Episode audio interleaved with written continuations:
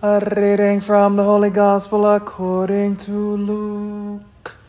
Glory to you, O Lord.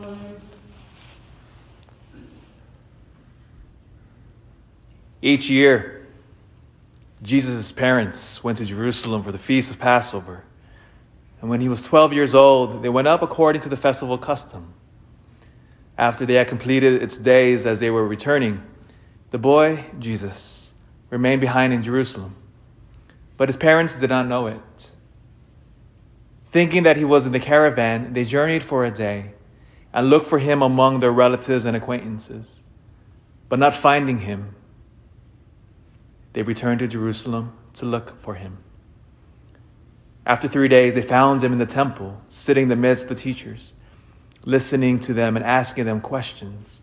And all who heard him were astounded at his understanding and his answers. When his parents saw him, they were astonished. And his mother said to him, Son, why have you done this to us? Your father and I have been looking for you with great anxiety. And he said to them, Why were you looking for me? Did you not know that I must be in my father's house? But they did not understand what he said to them. He went down with them and came to Nazareth and was obedient to them. And his mother kept all these things in her heart. And Jesus advanced in wisdom and age and favor before God and men. The Gospel of the Lord. Lord Jesus Christ.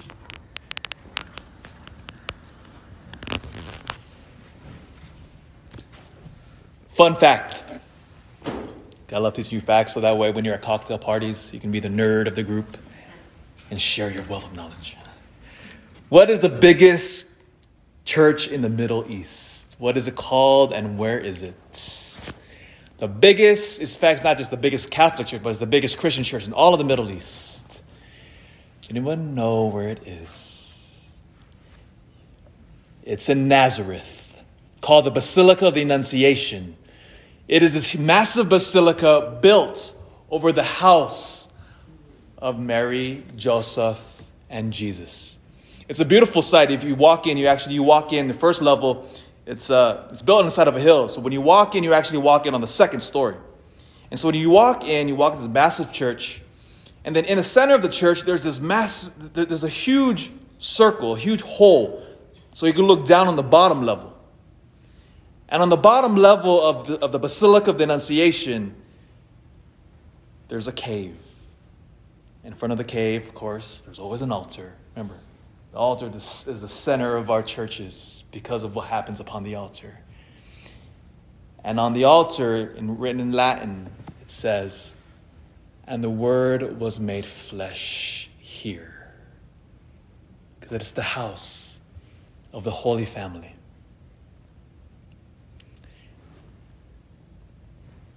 What makes a family holy? You ever wondered that question?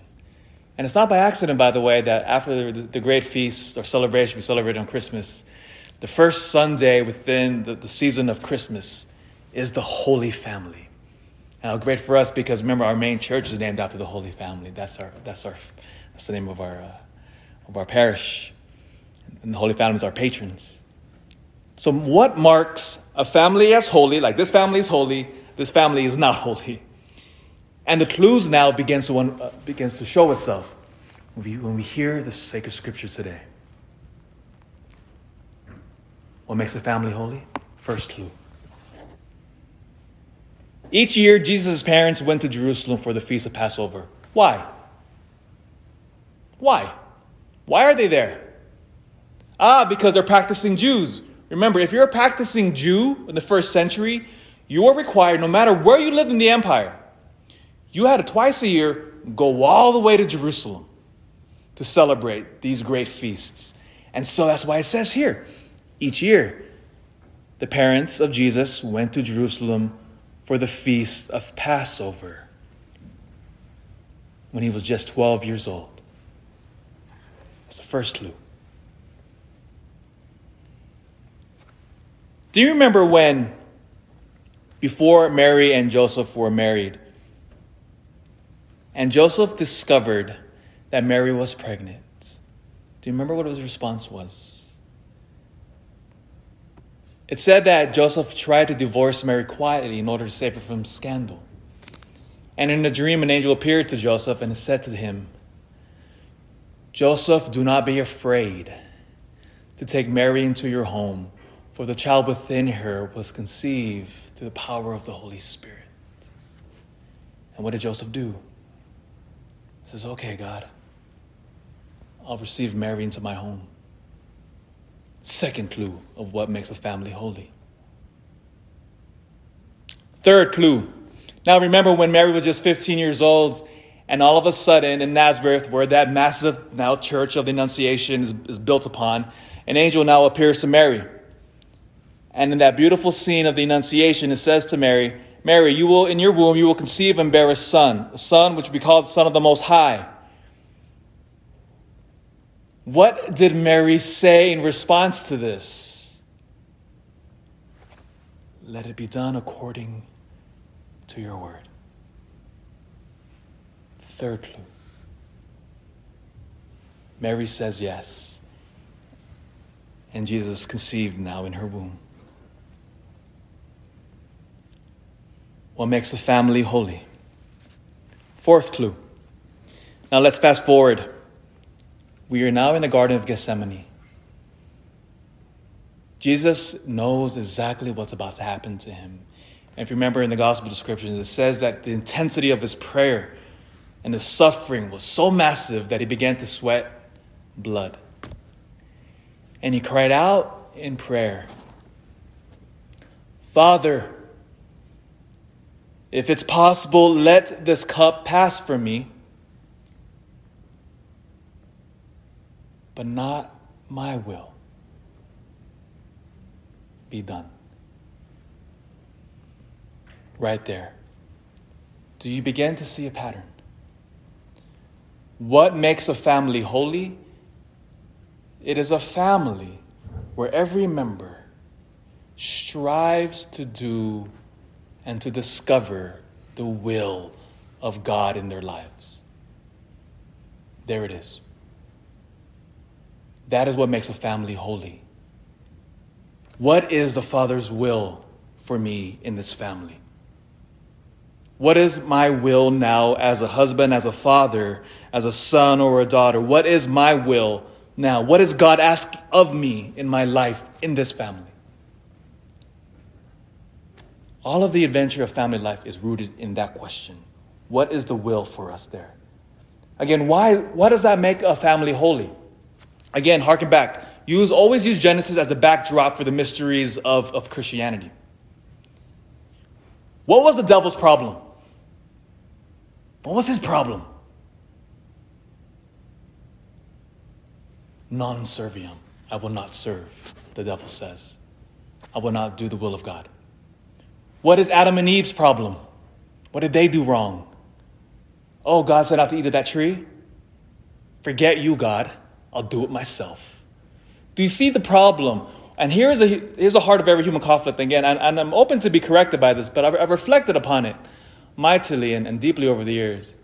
And I think we can boil down all human conflict, even, even our own conflicts that we have with one another, and conflicts between husband and wife and children, and conflicts between in, in states and in cities, even on the macro level of entire nations and civilizations when there's conflict. All human conflict could be, could be boiled down to this reality. It's an attempt for one side to assert their will over the other. Do you see that in every human conflict? Rightly or wrongly, whoever is right or wrong in, in whatever conflict it is, but it's the attempt of one side to assert their will over the other. And the reason why we fight is because the other does not want that will to be done. And so, therefore, human conflict. Do, do you see that? And that can be as, as, as simple as on the breakfast table I want pancakes for breakfast. And the other side says, no, we're going to have bacon for breakfast. And then the ensuing fighting happens. or on the level of states, China versus the United States. What is that battle about? China's attempt to assert its will on the, on, on the world scene in order to, un, in order to uns, unsettle the United States, whose will now dominates and permeates the world. Do you see that every single human conflict, every single battle that you and I have between husbands and wife and kids, do, do you see that? It is my will now versus your will. Conflict. And so the question of what makes a family holy.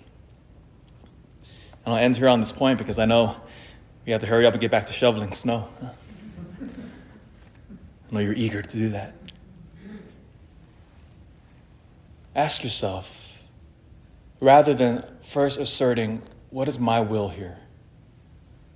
Like, Lord, what is your will for this situation? How am I called now to love the people you've given me so we may discover your will for us? Right there is what separates a family from being holy and from just being everything else.